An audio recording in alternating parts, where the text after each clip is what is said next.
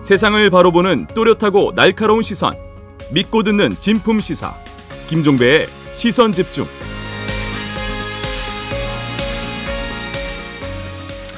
서희초 교사 사망 사건을 비롯한 교권 침해 사례들이 이어진 후에 학생 인권 조례를 폐지해야 한다는 주장이 제기됐습니다. 실제로 지난주에 충남 도의회가 학생 인권 조례 폐지안을 통과시킨 바 있죠. 서울시 의회도 폐지를 추진했지만 일단 법원이 가처분 신청을 받아들여서 제동을 걸기는 했습니다. 하지만 다른 방법으로 재시도를 한다는 이야기가 지금 많이 나오고 있는데요. 이에 반대해서 1인 시위를 벌이고 있는 조희연 서울시 교육감 전화로 만나보겠습니다. 나와 계시죠? 예, 예. 네. 네. 네, 조희연 교육감입니다. 계속 1인 시위 하고 계세요? 예, 지금 도곡역입니다. 우리 그래요? 학생도 지나가고 또 예. 시민들도 또 예. 자- 지나가고 그럽니다. 어유 날도 추운데 건강 관리 잘하시기 바라고요. 예, 고맙습니다. 네, 일단 법원이 가처분 신청은 받아들였는데 지금 그렇습니다. 음. 서울시 의회가 내일 모레 그러니까 22일로 예정된 본회의에서 이 폐지안을 의원 발의안으로 바꿔서 긴급 상정에 표결할 가능성이 높다 이런 전망이 나오고 있던데 지금 교육감님 어떻게 파악하고 계세요?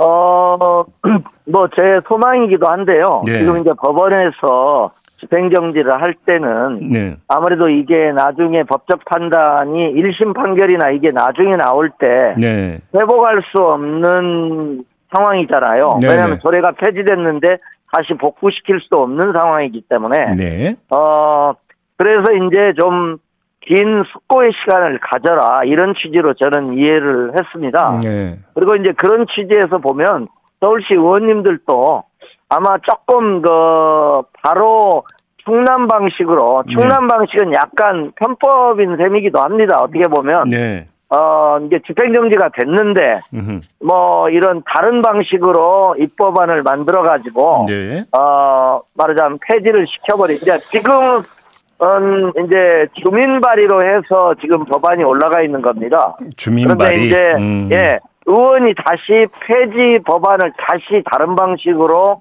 제출을 해서 네, 그걸 통과시키는 방식의 우회로를 에, 충남은 간 겁니다. 음. 근데 그건 뭐 그렇게 합리적으로 보이지는 않고 예, 또 충남과 달리 서울시 의회가 또 굉장히 합리적인 견지에서 네. 어, 판단을 하실 걸로 저는 예상을 그렇게 하고 있습니다. 알겠습니다. 아무튼 근데 조례 폐지하려고 하는 그 명분이자 이유가 예.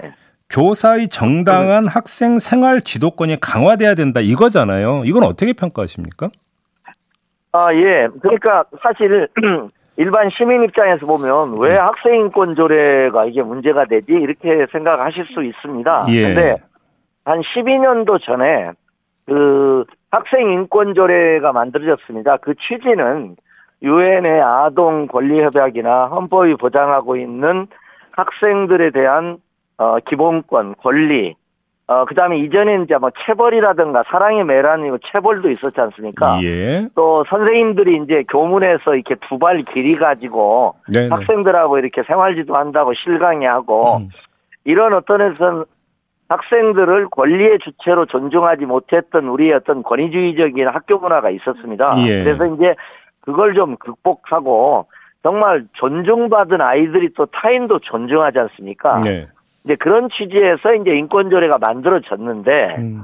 이게 이제 어, 아까 말씀하신 것처럼 이제 최근에는 조건 추락이라는 새로운 문제가 우리가 직면하고 있지 않습니까? 음, 예. 근데 일각에서 이게 학생 인권 조례 탓이다. 이렇게 이제 원인을 좀 잘못 돌린 원래 이 학생 인권 조례가 1년 전쯤 그 주민 발의로 제안될 때는 주로 이제 에, 보수적인 기독교 쪽에서 어 동성애를 부추긴다는 취지로 원래 이게 폐지 조례가 발의됐습니다. 어, 예, 예. 그러다가 이제 이 올해 올해 이제 7월에 이제 서희초 사태가 나왔지 않습니까? 예, 예. 그러다 보니까 이제 교권하고 연결시켜서 이 조례 폐지를 얘기를 하는. 그러니까 어떻게 보면 좀 국면이 초기에는 어 이제 주로 동성애를 부추긴다고 하는 왜냐하면 이제 그 뭐 성적 지향이나 이런 거에서 차별받으면 안 된다. 네.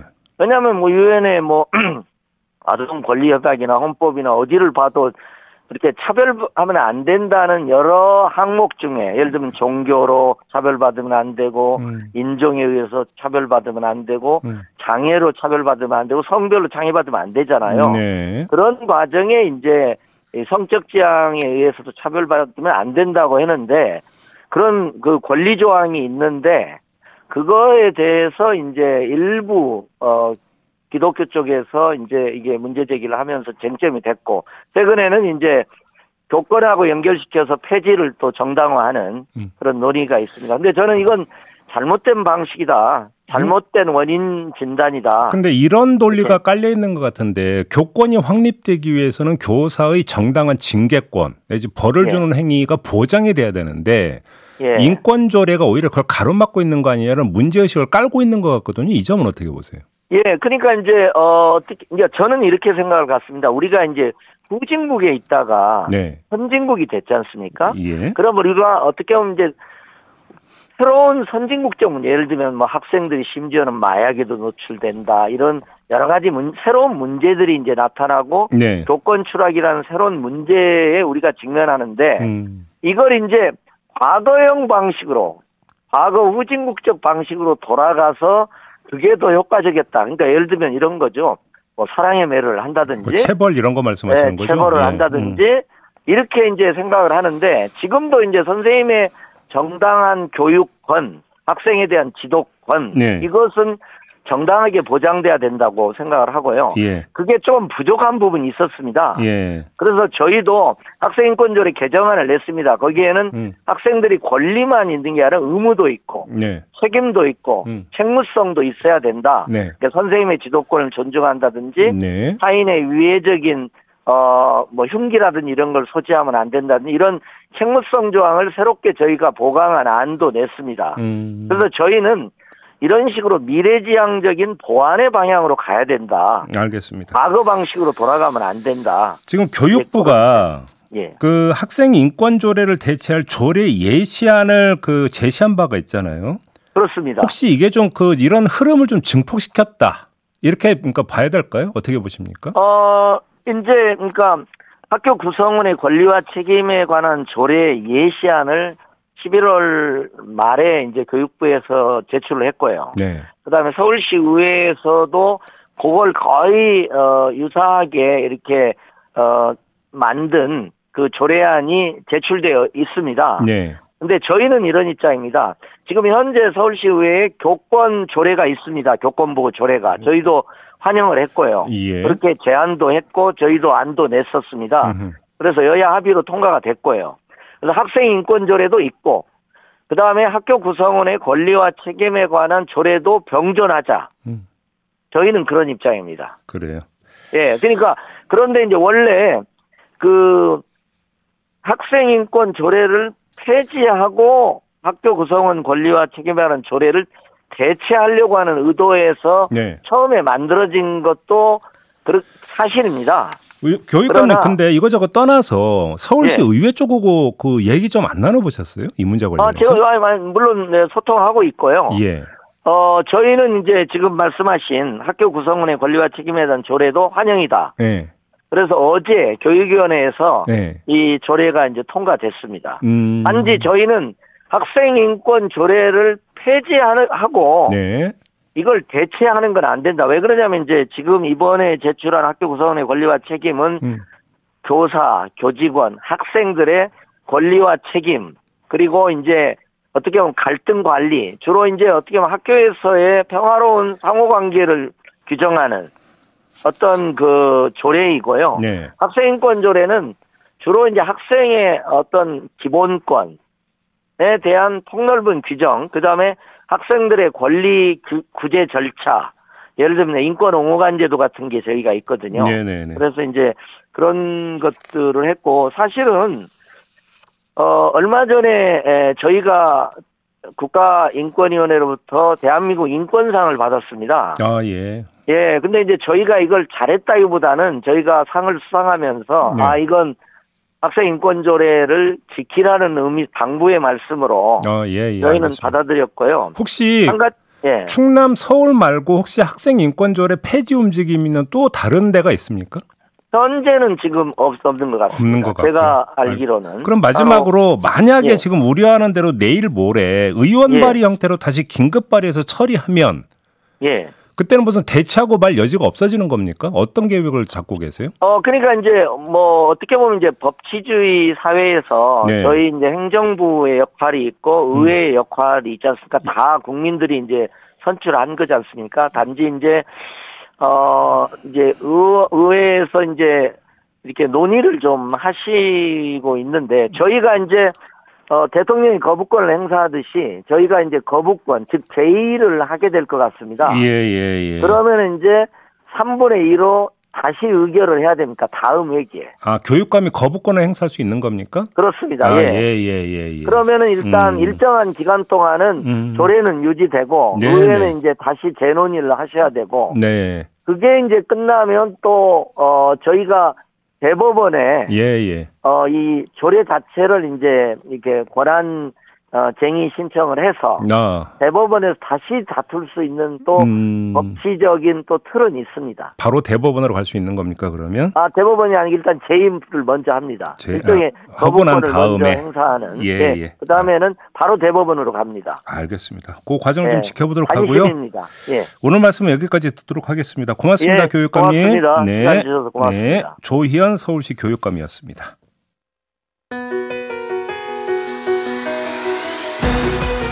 함께 가야 할 길을 묻습니다. 김종배의 시선 집중. 네, 북한이 이틀 연속으로 탄도 미사일을 쏘아 올렸죠. 이에 맞서서 우리 군에서는 참수 작전 이야기도 나오고 있는 상황인데요. 자, 이 문제 한번 종합 진단을 해보겠습니다. 김종대 연세대 통일연구원 개공 교수 전화로 만나보겠습니다. 나와 계시죠? 안녕하십니까. 근데 일단 이전부터 여쭤볼게요. 어제 네. 발사한 그 탄도 미사일 있잖아요.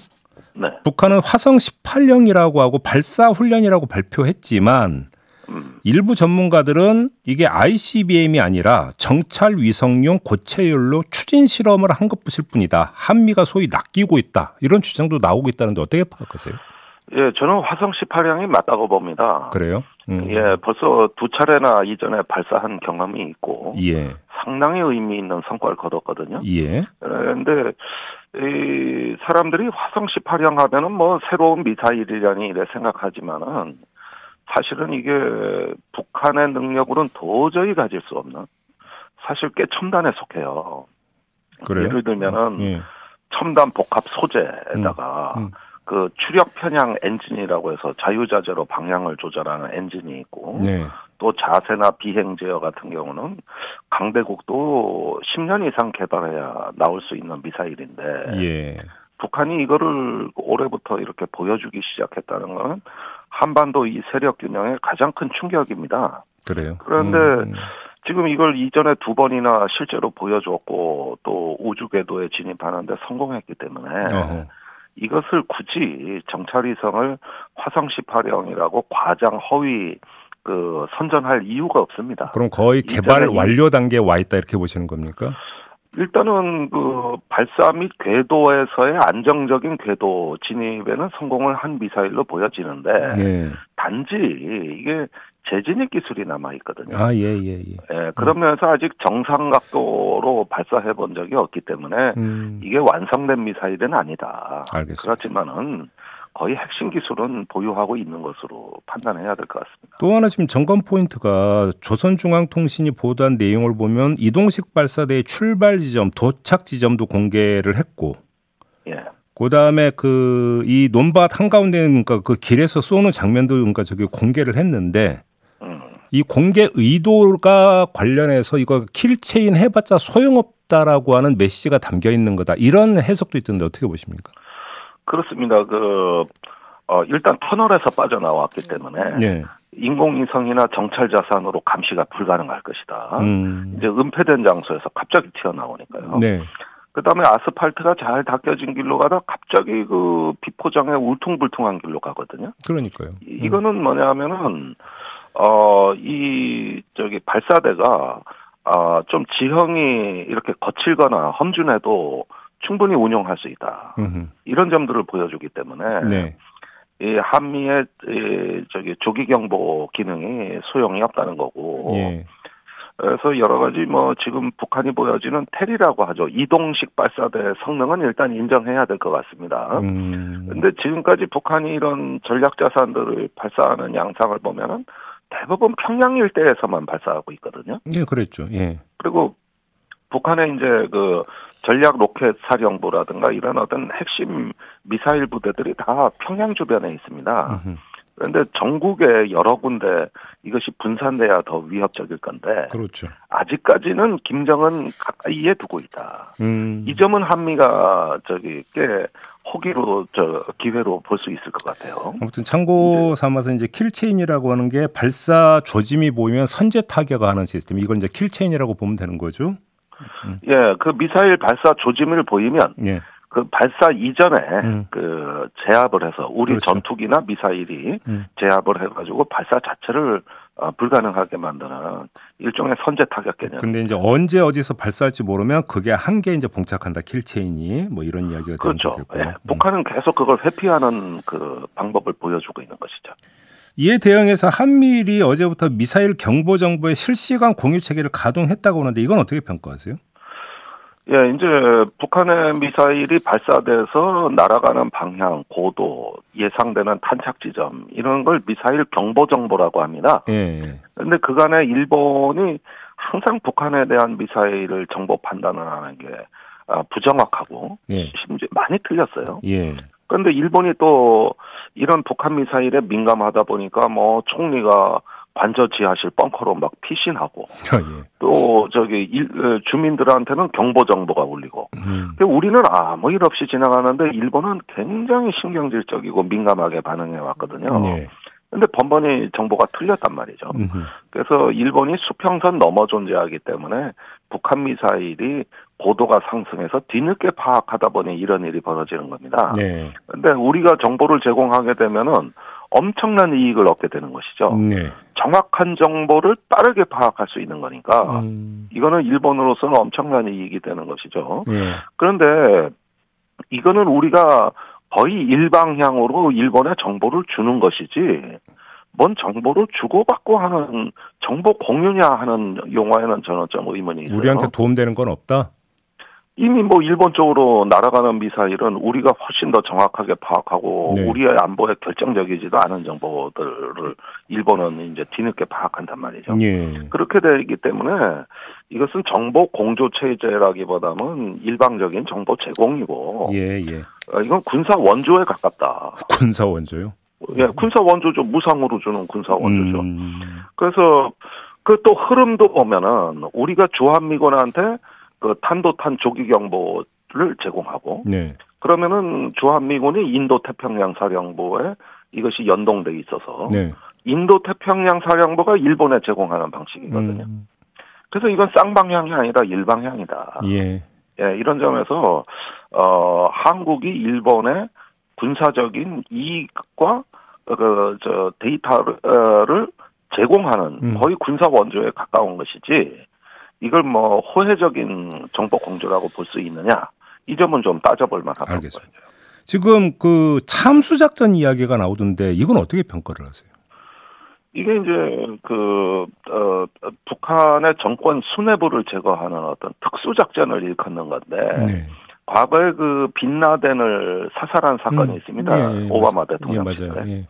그게 바로 미국의 특수부대가 어, 깊숙이 침투해서 정권 수뇌부를 도려내는 방식이거든요. 예. 근데 이거는 이제 그 중동이나 아프간에서 개발된 개념인데 음. 북한 같은 경우는 굉장히 통제가 잘 된 적국이란 말이죠. 예. 그래서 이런 어떤 그 중동에서 그 저항군을 섬멸하던 작전 개념을 북한에도 적용하겠다. 음. 일단은 좀 검증할 여지가 필요하고 또 실효성이- 특수부대가 음. 정말 그 북한이라는 그 촘촘한 방어망을 뚫고 은밀하게 침투할 수 있겠느냐 네. 이런 점들에 있어서는 저는 의문이 있고 아하. 다만 정치적 메시지가 매우 강하다고 봅니다. 그러겠죠. 예. 예, 언제든 정권을 제거하거나 교체시킬 수 있다는 음. 이런 메시지를 발신함으로써 예. 어떤 북한에 대해 위협을 가한다는 점에서는 음. 정치적 메시지는 어, 충분히 된다고 보고 있습니다. 알겠습니다. 지금 교수님 연결한 김에 지금 정의당 비대위원도 겸하고 계시지 않습니까? 그렇습니다. 관련해서 요 질문 좀 드리겠습니다. 류호정 의원 지금 새로운 네. 선택 창당에 참여를 한 상태인데 지금 네. 정의당이 일단 징계위에 지금 회부를 했죠. 징계위원 회부가 됐습니다. 언제 결정이 나옵니까? 아니 그건 뭐 징계위가 결정할 사안이라서 어, 비대위가 뭐 확정을 할 수는 없고 예. 다만 오래 걸리지는 않을 것이다. 그래요. 예, 이게 지금 두 가지가 징계로 올라가 있는 거거든요. 네. 그 당원하고 당직 음. 두 가지를 박탈하는 겁니다. 예. 당원권은 정지되고 당직은 박탈하는 것이죠. 예, 예, 예. 그래서 두 가지를 요청해 놓은 상태. 잠깐만요. 당원권 정지입니까? 제명이 아니고? 아, 제명은 아닙니다. 아. 제명을 하게 되면 사실은 이제 출당을 하는 거나 마찬가지인데 그렇죠. 그렇게 되면 의원직을 계속 유지하고 그렇죠. 다른 당에 가서 활동을 할 수 있거든요. 예, 예, 예. 어, 아. 그거는 유호정 의원이 가장 원하는 방식입니다. 아, 제명은 아니고 당원권 정지로. 음. 예. 그리고 어, 성남에 이제 지역위원장을 맡고 있는데 예. 어, 그 당직을 어, 박탈하는 것이죠. 그 유호정 의원도 이제 저희하고 인터뷰를 한 바가 있었는데 그 비례 그 사퇴 시한 전에는 결정을 내리겠다 이런 취지의 답변을 한 바가 있거든요. 이 점은 네. 어떻게 평가하십니까? 아니 그러니까 그 이유가 예. 그 새로운 선택과의 선거연대를 지지하는 당원도 있기 때문에 네. 그걸 설득할 때까지 시간이 필요하다는 거 아닙니까? 예, 맞습니다. 예. 그런데 저기 그 새로운 선택과의 선거 연대를 그 어, 지지하는 당원을 저는 본 적이 없고 4분의 1쯤 된다고 하던데요. 아니 그러니까 4분의 1도 그거 허위 사실인 게 예. 이게 뭐냐면 당원 여론 조사를 했어요. 예. 예. 그런데 진보당이나 노동당이나 녹색당 같은 경우는 대략 한 70점 정도 나옵니다. 음. 그런데 새로운 선택이 40점 되거든요. 네. 그 꼴찌예요. 그런데 이 40점 정도 되는 것도 0점이 없이 그냥 기본값으로 20점 이상을 먹고 들어가는 여론조사기 때문에 네. 거의 바닥이라고 봐야 되거든요. 4분의 1은 부풀려진 거다. 예. 아, 부풀려진 거지. 그, 저, 그런 게 있다면은 뭐, 지금, 당에서 그런 목소리들이 의견 그룹에서 나와야 되는데, 알겠습니다. 들어본 적이 없는 얘기를 하고 말이에요. 아무튼 제명은 유호정 의원이 바라는 바니까 그건 아니다. 이 말씀이시네요. 정리하면. 예. 네, 알겠습니다. 자, 오늘 말씀은 여기까지 들어야 될 것 같네요. 고맙습니다. 감사합니다. 네, 정의당 비대위원을 맡고 있는 김종대 연세대 통일연구원 개건 교수였습니다. 네, 버스기사라고 밝힌 4911님이 제보 주셨는데요. 서울 당산역에서 영등포 시장 가는 길 빙판길이라고 이렇게 제보 주셨습니다. 인근 지나시는 운전자 여러분들 꼭 참고하시고 안전운전 하시기 바라고요. 자, 시선 집중 2부는 마무리하고 8시 3부로 이어가겠습니다. 3부에서는 우상호 더불어민주당 의원과의 인터뷰가 예정돼 있습니다. 잠시만요.